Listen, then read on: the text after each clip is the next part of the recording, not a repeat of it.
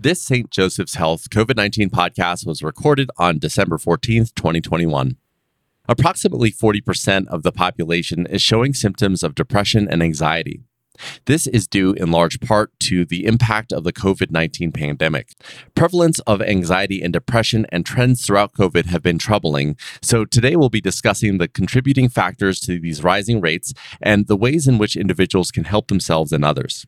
We're going to learn more about it today with Dr. Monique Winnett, clinical psychologist and coordinator of integrated behavioral health services for St. Joseph's Health. St. Joseph's Health presents another edition of its podcast, St. Joseph's Health Medcast. This is St. Joseph's Health Medcast, the podcast from St. Joseph's Health. My name is Prakash Chandran. So, Dr. Winnett, it's really great to have you here today. Thank you so much for being here. You know, one of the things that I said up at the top was that 40% of the population is showing symptoms of depression and anxiety.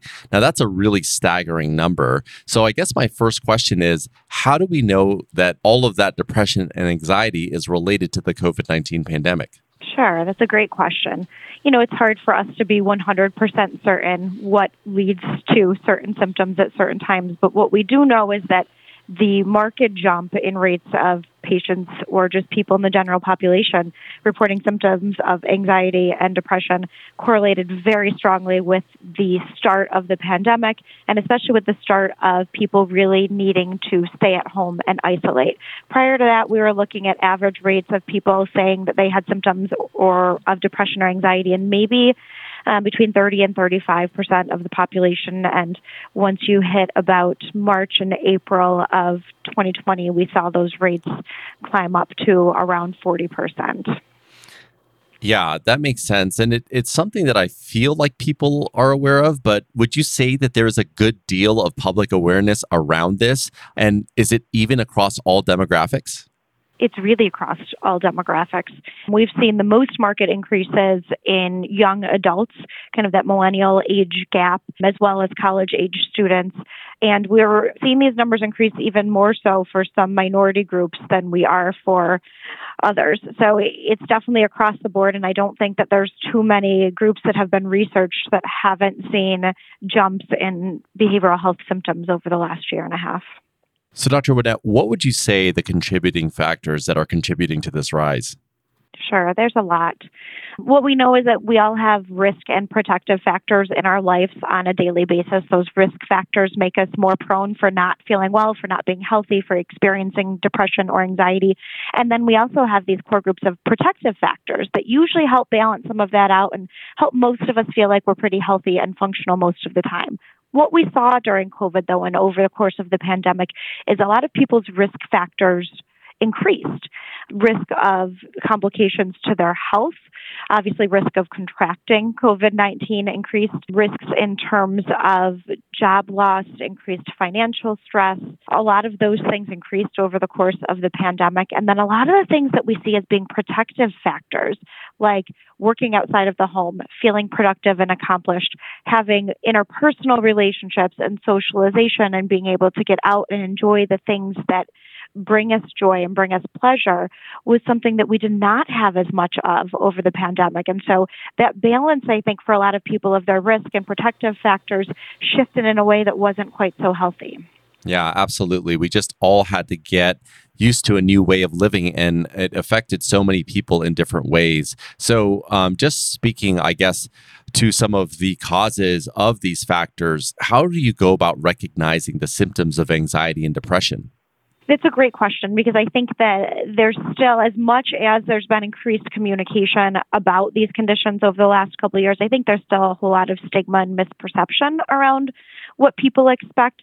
Lots of times it's not just being too afraid to go out and do something or crying uncontrollably. More often, what we see for people is just little changes in their personality. People not feeling like themselves, sleeping too much or having a really hard time sleeping, changes in appetite, not feeling motivated to do the things that you used to be motivated to do, not enjoying the things that you used to enjoy doing, and just generally kind of a sense of not quite feeling like yourself and not quite feeling like you're living your life to the same extent that you would have been prior to having some of these symptoms. Yeah. And, you know, so many people that go through this even myself included, even if we're recognizing that we may not be feeling 100% ourselves, oftentimes we just try to deal with it. Like we say that everyone else is going through it. There's no reason for me to cause any sort of fuss. So it's better just to live life and not do anything. What would you say to people that have that kind of self talk? I think that self talk is completely typical. I think in some ways it's really healthy, right? That I'm going to try to push through and make the best of this and realize I'm not the only one in this situation. And there's a lot of ways in which that drive to keep working through something can be a healthy and productive thing. What we also know is that there's a lot of resources and supports out there. There's a lot of good tools in terms of healthcare, in terms of therapy, in terms of medication, in terms of organizations that really can help make that not quite as much of a daily struggle for people. That people should be able to go through their daily life for the most part without it feeling like a huge burden to get up and do the things that you need to do during the course of the day. So that awareness is fantastic. The drive to push through it is great, but really also being gentle enough with yourself to be able to acknowledge when maybe some extra supports might really be beneficial. Yeah. And so when might you recommend that people go to look for that extra support? Like what exactly does that look like? It's typical for people to have bad days, right? Or sometimes even bad weeks. I usually tell my patients that if you're not having those bad days, something's wrong because you're not human. So it, there's no need to be you know, very concerned or very alarmed if you have a day or two that you're not quite feeling like yourself. But if it's starting to become a trend, if you notice that for days on end, for a couple of weeks, it's harder for you to get up and do the things that you used to do, or that you're really having to push yourself through it without much enjoyment, without much zest for life, that might be a little red flag for you that it, it might be time to get some extra help. And certainly, if other people around you start commenting or noticing that your personality seems a little bit different or that you're not taking care of things in the way that you normally would, or if your physical health starts to really be impacted for a period of a couple of weeks or more, I would say that it's worth getting another opinion and talking to your doctor. So let's expand a little bit more on that. If someone is experiencing some of these symptoms or they have a loved one that is, what resources would you point them to?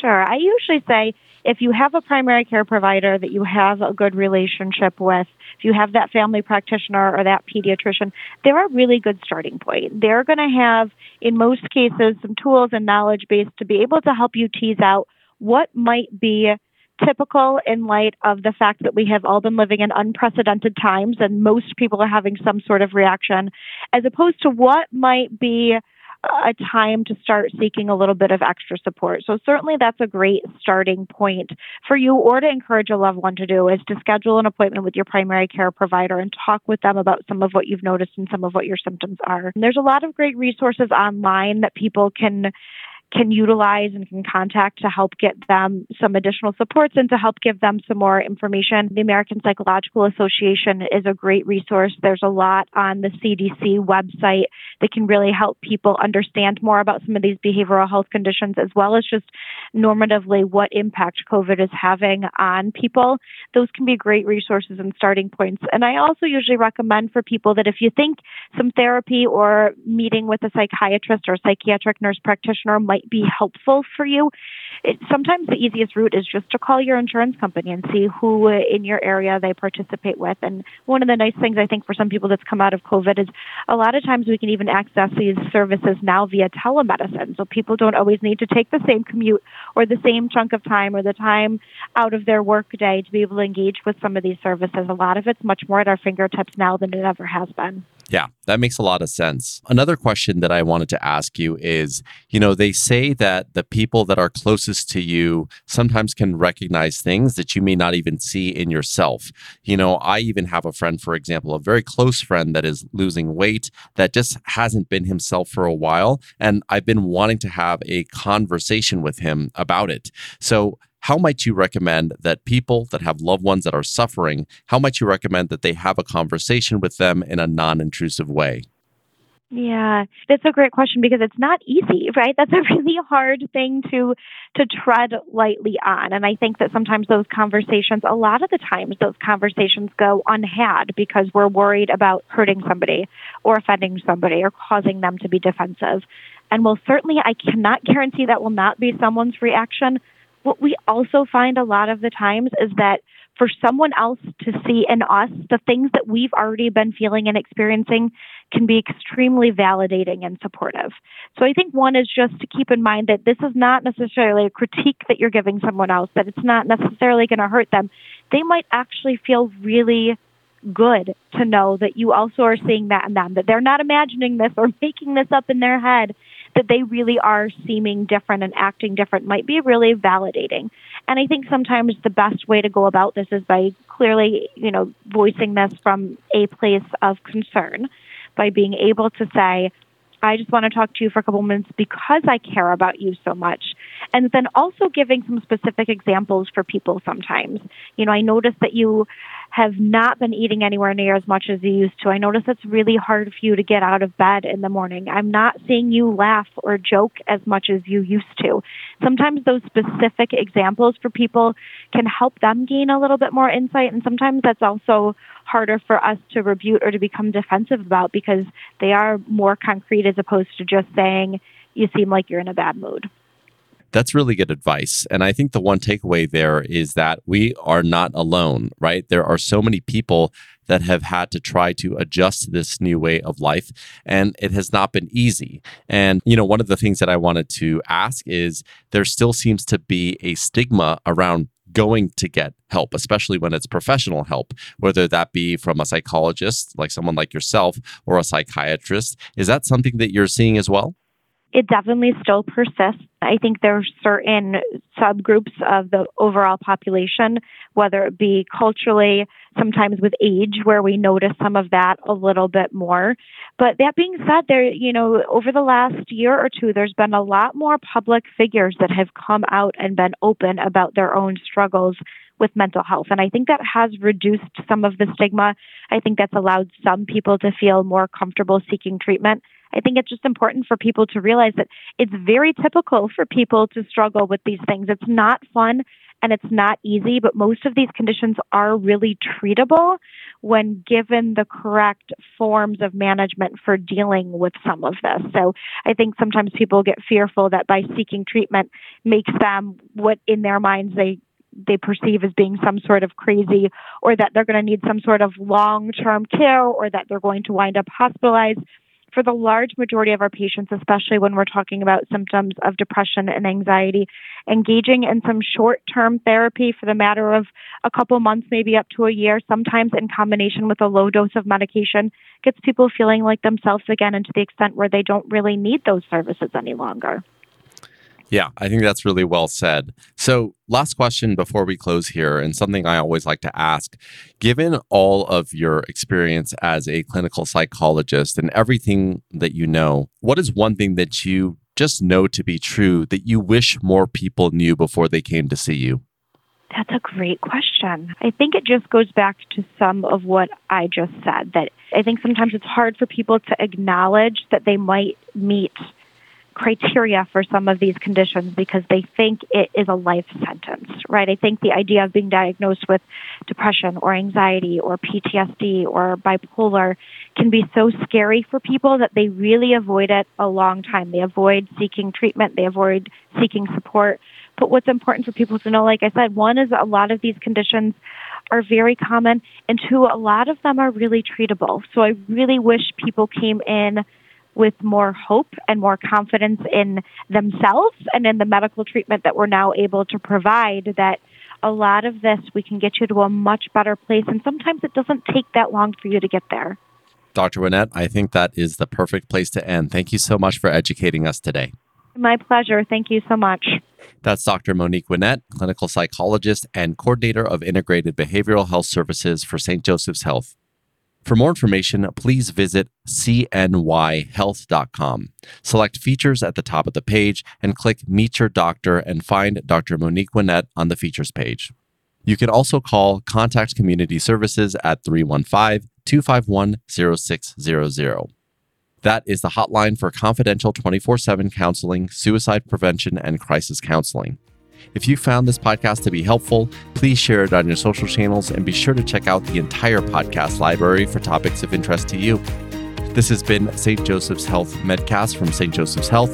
My name is Prakash Chandran. Thank you so much, and we'll talk next time.